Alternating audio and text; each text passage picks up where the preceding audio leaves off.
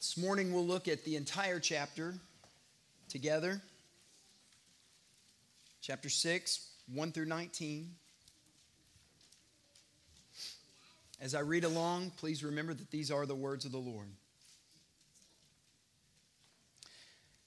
Now it happened when it was heard by Sanballat, Tobiah, Geshem the Arab, and the rest of our enemies that I had rebuilt the wall and that no breach remained in it, although at that time I had not made the doors to stand in the gates, that Sanballat and Geshem sent a message to me saying, Come, let us meet together at Chephirim in the plain of Ono. But they were planning to do me harm. So I sent messengers to them saying, I'm doing a great work and cannot come down. Why should the work stop while I leave it and come down to you? And they sent messages to me four times in this manner. And I responded to them in the same manner. Then Sanballat sent his young man to me in the same manner a fifth time with an open letter in his hand. In it was written, It is heard among the nations, and Gashmu says, that you and the Jews are planning to rebel. Therefore, you are rebuilding the wall, and you are to be their king according to these words. You have also set up prophets to call out in Jerusalem concerning you, a king is in Judah. So now it will be heard by the king according to these words. So now come, let us take counsel together. Then I sent a message to him saying, Such words as you are saying have not been done, but you are devising them in your own heart. For all of them were trying to frighten us, thinking their hands will become limp in doing the work and it will not be done. But now, O oh God, strengthen my hands. Now I entered the house of Shemaiah, the son of Delaiah, son of Mehetabel, who was confined at home, and he said, Let us meet together in the house of God, within the temple, and let us close the doors of the temple. For they are coming to kill you and they are coming to kill you at night. But I said, Should a man like me flee? And could one such as I go into the temple just to live? I will not go in. Then I recognized that surely God had not sent him, but he spoke his prophecy against me because Tobiah and Sanballat had hired him. He was hired for this reason that I might become afraid and act accordingly and sin so that they could give me a bad name in order that they could reproach me. Remember, oh my God, Tobiah and Sanballat according to these works of theirs, and also Noadiah the prophetess, and the rest of the prophets who were trying to make me afraid. So the wall was finished on the 25th of the month of Elul in 52 days. Now it happened that when all our enemies heard of it, and all the surrounding nations saw it, their countenance fell. And they knew that it was from our God that this work had been accomplished. Also, in those days, many letters went from the nobles of Judah to Tobiah, and Tobiah's letters came to them. For many in Judah were sworn by oath to him because he was the son in law of Shechaniah, the son of Arah, and his son Jehohanan had taken the daughter of Meshullam, the son of Berechiah, as a wife. Moreover, they were speaking about his good deeds in my presence and bringing my words to him. Then Tobiah sent letters to make me afraid. Thus far is the reading of the word of the Lord. Amen. You may be seated.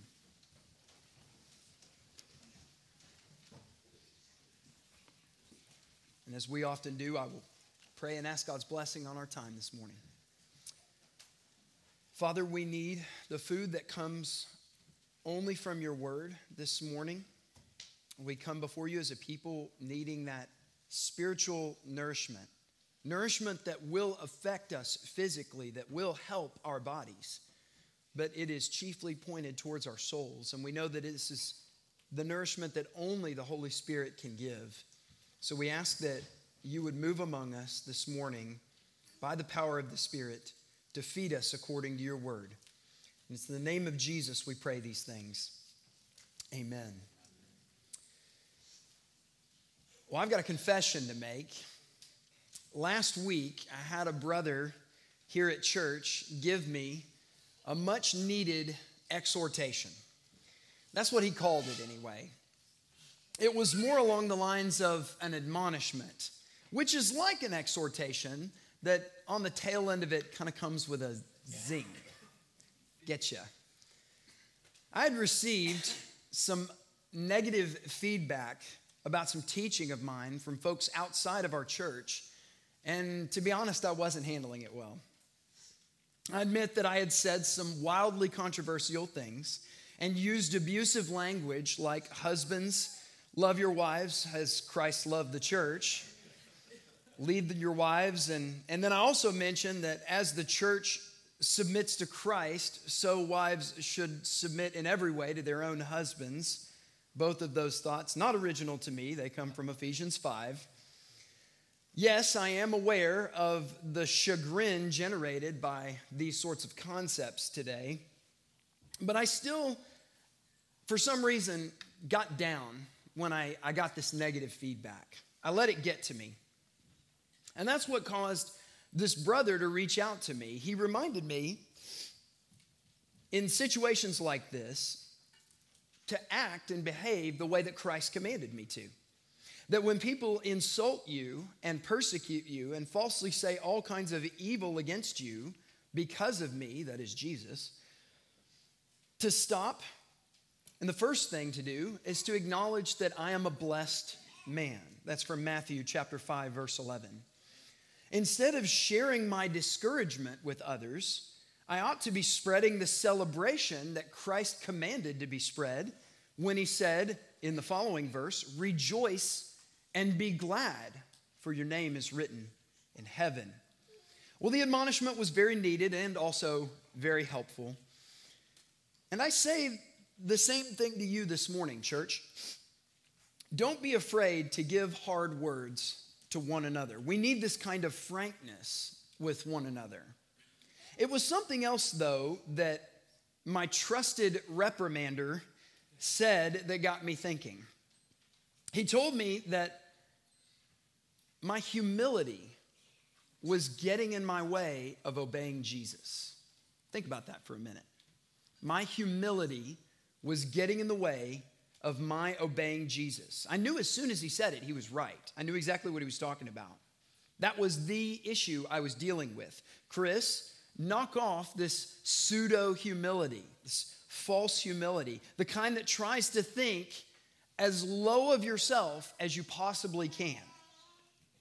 Compare what you're doing with what the Bible commands, and if the accusation doesn't match, drop it like it's hot. Submitting yourself and your actions to the word as it is written is not pride, it's the essence of true humility. Well, as I studied the text for this morning, the thought crossed my mind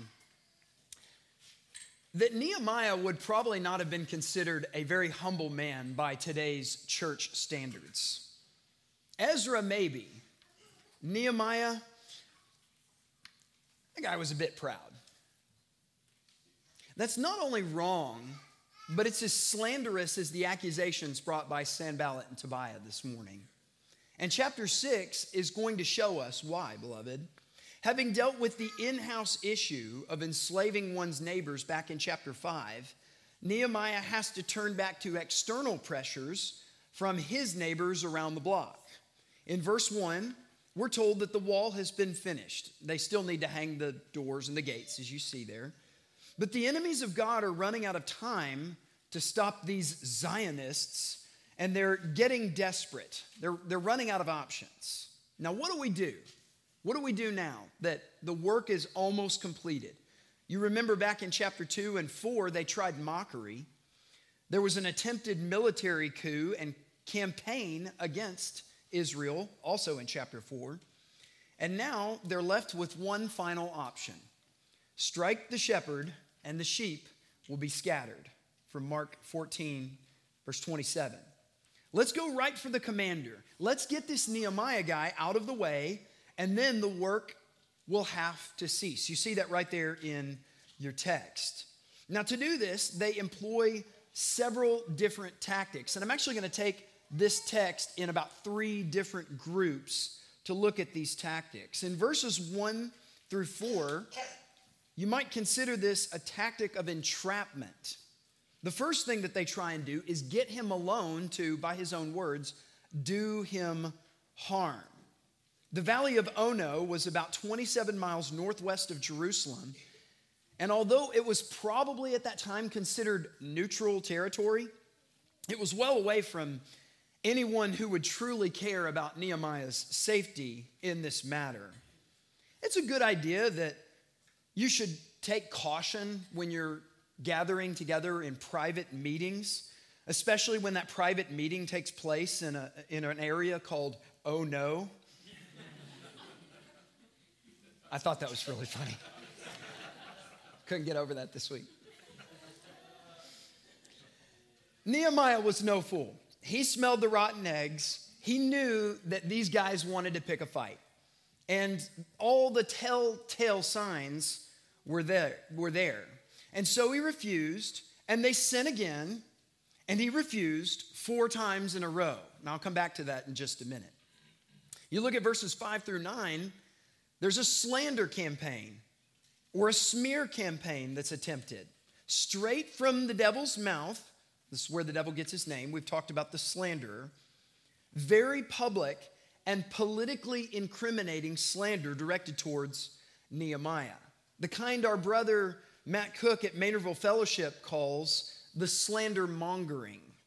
Sanballat and Tobiah, and Gashmu also saith it, popular book title, bring a charge of rebellion and insurrection against Nehemiah and also accuse him of setting up the city of Jerusalem as his own little fort or base of operations to rebel against the king.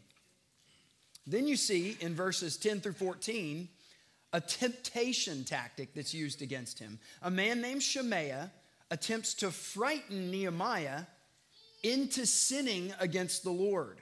He weaves a tale about a potential midnight murder so that Nehemiah will stay awake at night thinking of safer spaces.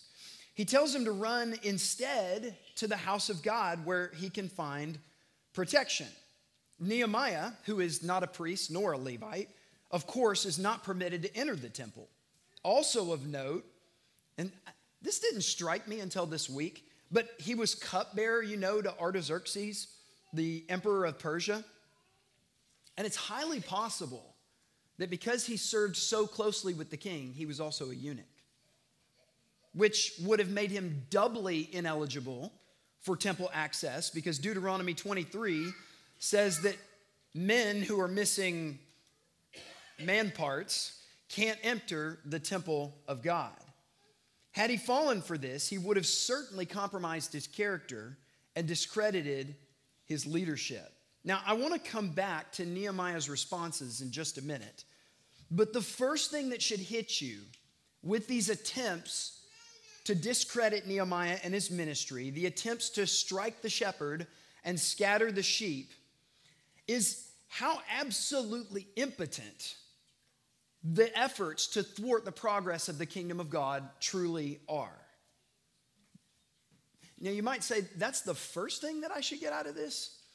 I mean, at this point, these folks are on attempt number what to stop this work?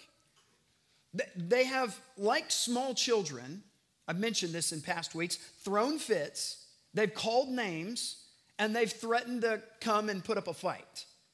The first series of volleys in this chapter, those first four verses, is my favorite part of kind of these back and forth exchanges.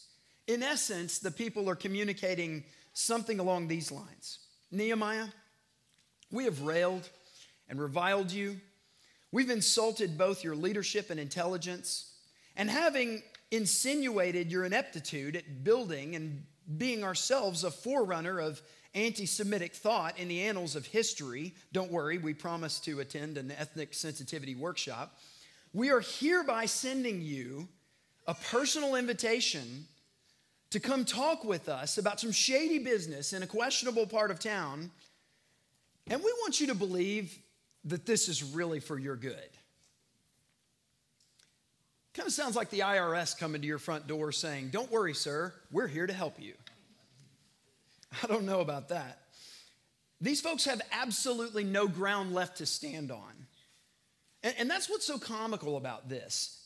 They tried the same message four times. Now, I want the young men to consider guys, if, if you want to go out with a girl and you ask her and she refuses, that's life. That happens. If you ask her a second time, you might want to check your intelligence. If you ask her four times over, you are a desperate man. And, and look at the enemies of God here. I mean, when facing men and women who are being obedient to God and gladly taking responsibility for their lives, the enemies of God are truly helpless. And Christians all over the West have given up the chase to the gates of hell because a bunch of vile, God hating, sodomy parade attending individuals tempt, entrap, and slander. They employ these same tactics even today, and they have nothing to back it up. What do you mean? They've got the state on their side, they have the school systems, they have the libraries and the online empires and the national sports teams. That does sound strong, and in our day, it looks like the opposition is stacked heavily against us. However, it is the Word of God that tells us that the gates of hell will not prevail against the expansion of the kingdom of Christ. Now, I want to go off on what may sound like a little bit of a rabbit trail here, but this does have a point for this text. We lose our eternal perspective because we've been bred to be materialists. In the visible realm, we see that everything does appear to be stacked in the enemy's favor. But in the invisible realm, which by the way is still physical, that's why I use those terms. You think spiritual, physical. Don't think that way. Think visible, invisible. Both physical realms, one is visible, one is not. In the invisible realm, our enemies have limited resources today. This is true because their father, the devil, last week's Easter sermon, has been bound. All of his minions have lost their unrestricted rulership over the various territories of this world. The gods, little g, created beings, the Bible uses that term, are now under the thumb of King Jesus. Before Christ came, Satan and other created beings held tremendous sway in the affairs of the earth and of men. And I want to do a deep dive sometime, maybe through a sermon, into this invisible realm idea. We just don't read our Bibles this way. But this morning, I want to highlight one thing. Jesus in Matthew chapter 12, verse 29, told his disciples that he was coming to earth to plunder the strong man's house. But in order to do that, he had to first bind the strong man. And when Jesus walked out of that tomb, the shackles went on the forces of darkness. There's a new sheriff in town, there's a new ruler. They lost tremendous control over the globe. The ability to deceive the nations, they have no longer. Yes, it does appear to us that the nations are raging against Christ today, and it would appear like never before. It's unprecedented. And though these small g gods, again, they're created beings, may be collaborating together to reinstitute child sacrifice and all kinds of sexual perversions. By the way, there was a pagan deity over 2,000 years ago who, get this, had the ability to change genders. It's been around for a long time, it's not new. And though all of this threatens to push back against the kingdom of Christ and frighten his people, we must remember that Jesus Christ, raised from the dead, ascended into heaven, seated at the right hand of the Father, has how much authority? All authority. He has all authority in heaven and on earth. What that means is that when Christians move into an area, get this, when Christians physically move into an area, And when they start living by the Bible in submission to the Lordship of Christ, they are posting eviction notices on this terra firma to all the forces of darkness in that area, telling them it's time for you to pack your bags and move out. This is the kingdom of Jesus, the walls of the kingdom of Jesus, pushing further out. So the gates of hell, you see, are not prevailing against the kingdom of Jesus and its expansion. This is exactly what Jesus had in mind when he said that his kingdom would fill the entire earth. And Nehemiah shows us that it is unbecoming of Christ's people, and it is certainly not humility, to act like it's only the other way around. Yes, the forces of darkness can push back. Yes, they can reclaim territory. When Christians refuse to obey, when they refuse to submit, when they refuse to repent, when they abdicate their duties, then darkness moves back in and begins to take over.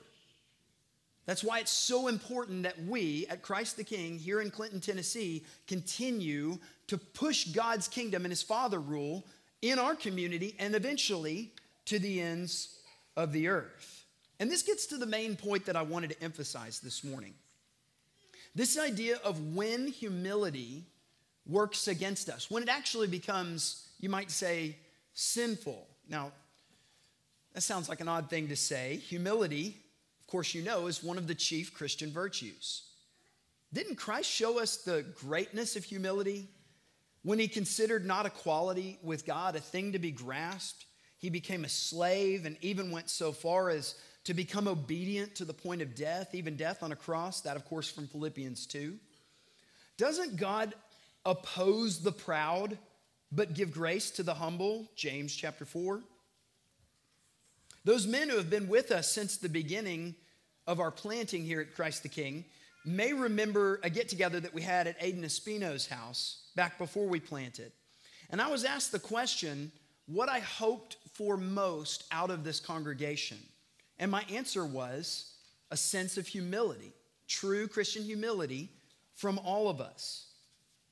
J.C. Ryle said, The surest mark of true conversion is humility. He goes on to say, all converted people should labor to adorn the doctrine they profess by humility. If they can do nothing else, they should strive to be humble. So, what do I mean by humility working the wrong way? By humility actually becoming a sin or the wrong thing? Well, it's been said that the battle for the West is a battle for the dictionary. If the slanderer cannot get us to join his side, he will send his troops into our camp on a subterfuge campaign in order to change the definitions of Christian virtues, making them vices. We believe that we're submitting to the Word of God, but in reality, we're walking in pride or arrogance or lust or any kind of other sin. Now, this is going to come back around to Nehemiah 6. Give me just a moment. Satan has done this with words like love, course, service, leader, masculinity, equality, justice, gentleness, kindness, often referred to today as niceness, peace, unity, goodness, and of course, the word we're looking at this morning humility. The Greek word for humility has to do with being low to the ground, which sounds basic, but think of how Christians today might encourage Nehemiah, based on our understanding of humility, to get as low to the ground as he possibly can, to be humble in his responses to his enemies.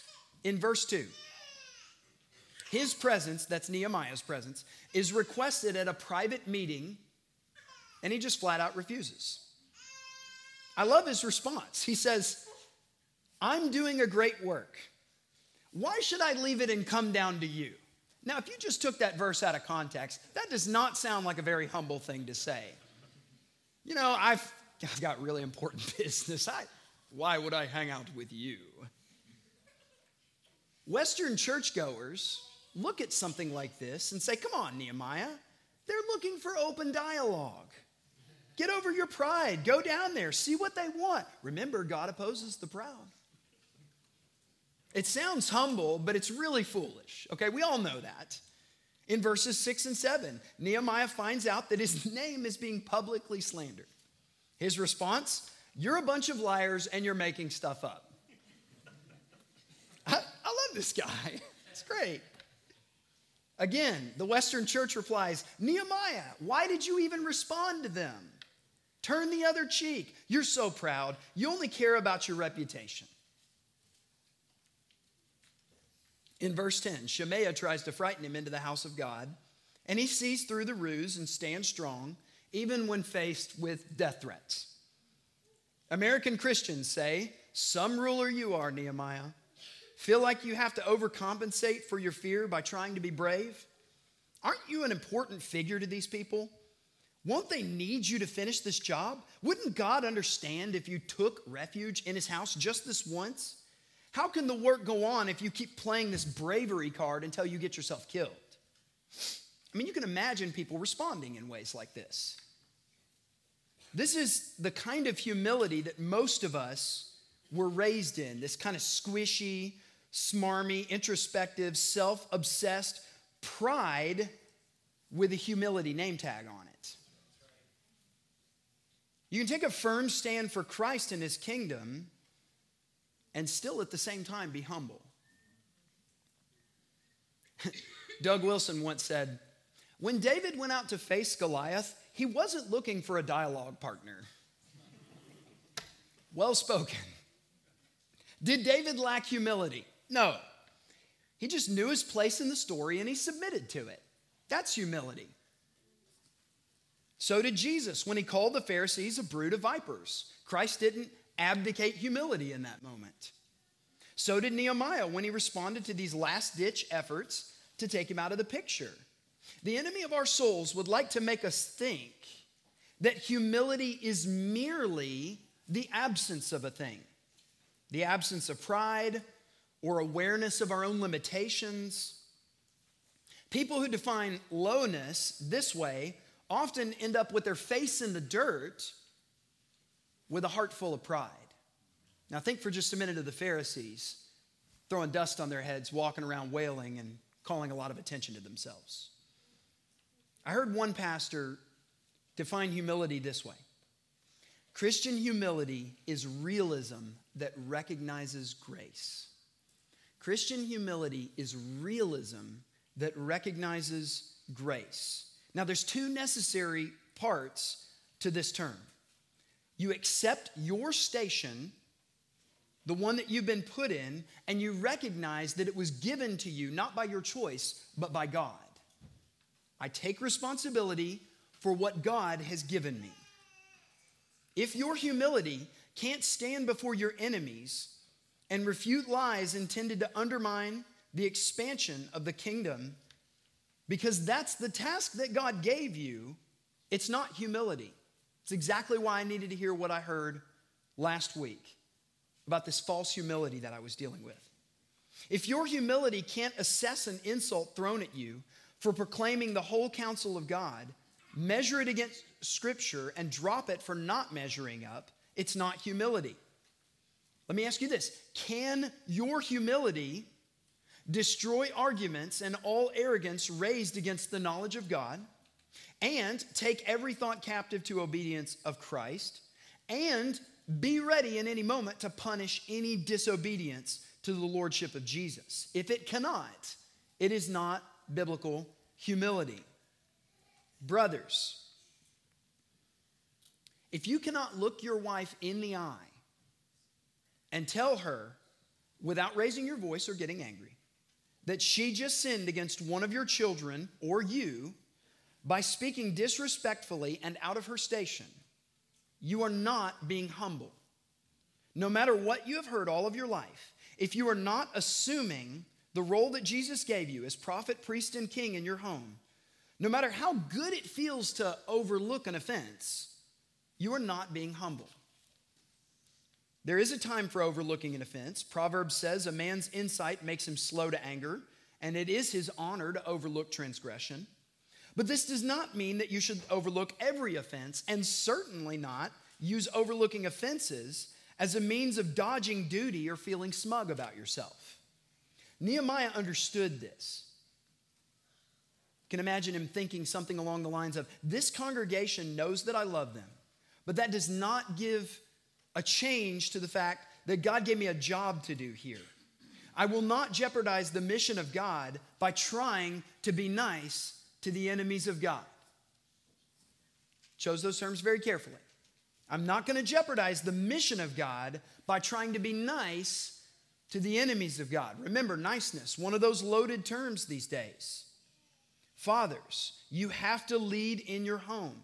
Serving well in your home is a must and will foster the virtue of humility only insofar as you do not forsake the givenness or the grace of your station, what God has bestowed to you to do. C.S. Lewis once said, Do not imagine that if you meet a really humble man, he will be what most people call humble these days. Now, this was written 80 years ago. It was already going on, the change of definitions. He will not be a sort of greasy, smarmy person who is always telling you that, of course, he is nobody. Probably all you will think about him is that he seemed a cheerful, intelligent chap who took a real interest in what you said of him.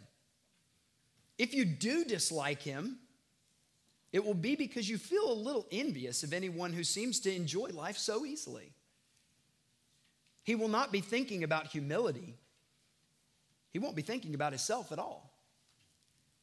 Now, real humility produces joy, even a joy that others would be tempted to envy. Can you see why the nations are so angry at Nehemiah? This guy is so stable, he's so level headed. I got to come up with some kind of accusation because what he has, I do not have. False humility always leads to fear. True humility fosters a sturdier faith. And to that end, sisters, you may actually have it harder than the guys do. The Bible commands that women be meek, quiet, gentle, submissive, all terms that have been used and abused by the secular zeitgeist. And there will certainly be times when your husband's failings will require you to bear with him in love, as the Bible commands. But overlooking serious sins in the home is not one of them. We were going to talk about this during the intimacy conversations this past weekend. But a woman who is being asked for intimacy multiple times a week is not being abused. A woman who is being neglected, threatened, spoken to in a rage, or who's being physically harmed is also not being humble in bearing with her husband in love. She's enabling him. She should, in a loving way, address her husband's sin, and if he refuses to listen, she should come straight to the elders of the church. Sisters living in fear should never be confused with a posture of submission or humility. Living by faith and obedience to the word of God is what humility looks like. And one last point of application on this. You see in verse 9 another one of Nehemiah's breath prayers. In the middle of this series of conflicts, which may have lasted several days or even weeks, Nehemiah stops to pray for himself. This is an area where Satan has robbed the church of potential glory, and that is praying for yourself. Don't pray for yourself, it's a very selfish thing to do. Always turn your attention to pray for others. When the Bible gives us account again and again and again of people praying for their own needs. The Psalms are replete with people asking God, You got to help me, God. I've got a need. You've got to help me. When we get together to pray each week, I hear a variety of different offerings to God spontaneous thanksgivings, confession of sin, and all kinds of intercessions. But it is curious to me that people in the public prayer meeting on Wednesday night rarely pray for themselves. Beloved, when the disciples asked Jesus, Teach us how to pray, the Lord did not respond by telling them to consider what their neighbor might think of their prayers. That ought to hit as a zing to everybody. Jesus never commanded us to think when we pray, oh, what might so and so think of me praying for myself? When you pray, First, run a mental calculation of others and how your prayers might affect their impression of you. It's not what it says. That's the work of the slanderer. And honestly, while those thoughts make you feel really humble, I'm not going to pray for myself. They're the farthest thing from humility. All you're thinking about is yourself.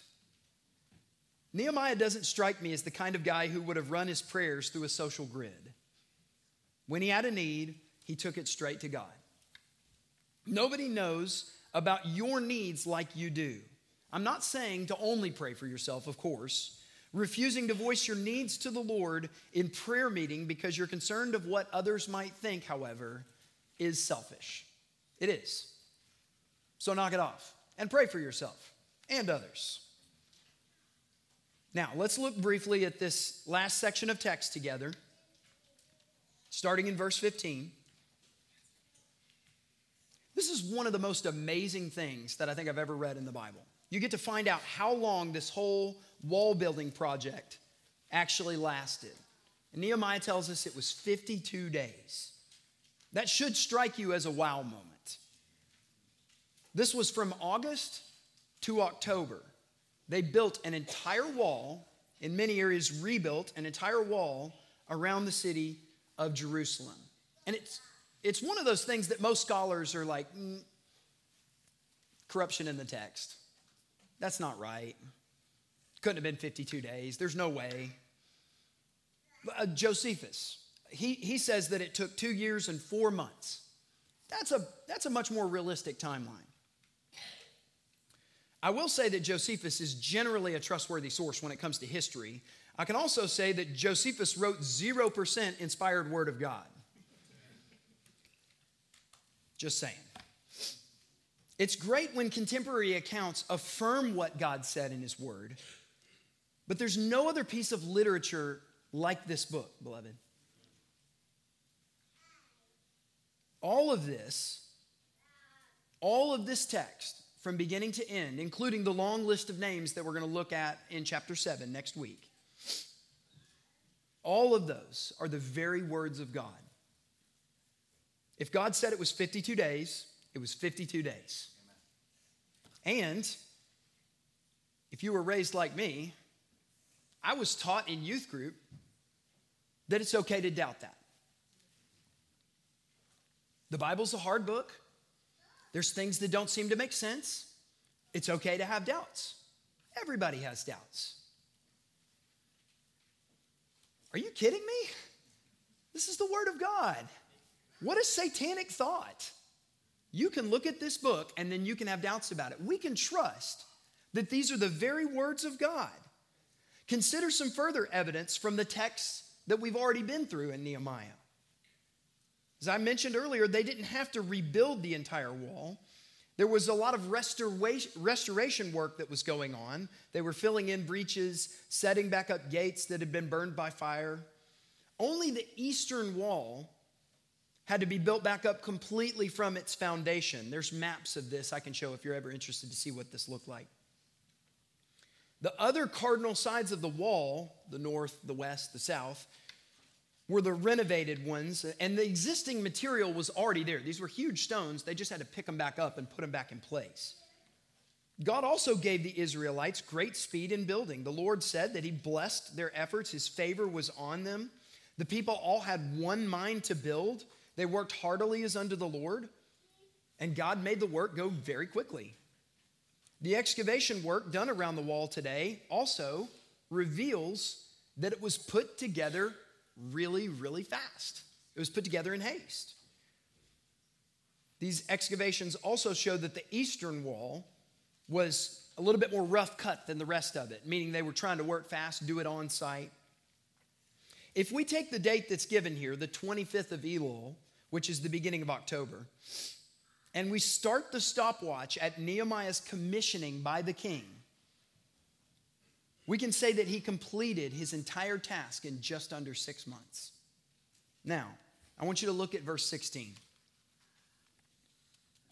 It happened that when all of our enemies heard of it, and all the nations surrounding us saw it, their confidence fell. And in their sin and in their lostness and in their hardness of heart, they could not deny. They knew that it was from our God that this work had been accomplished. 52 days. They heard of it, they saw it with their own eyes, and they have absolutely no answer. That had to be God.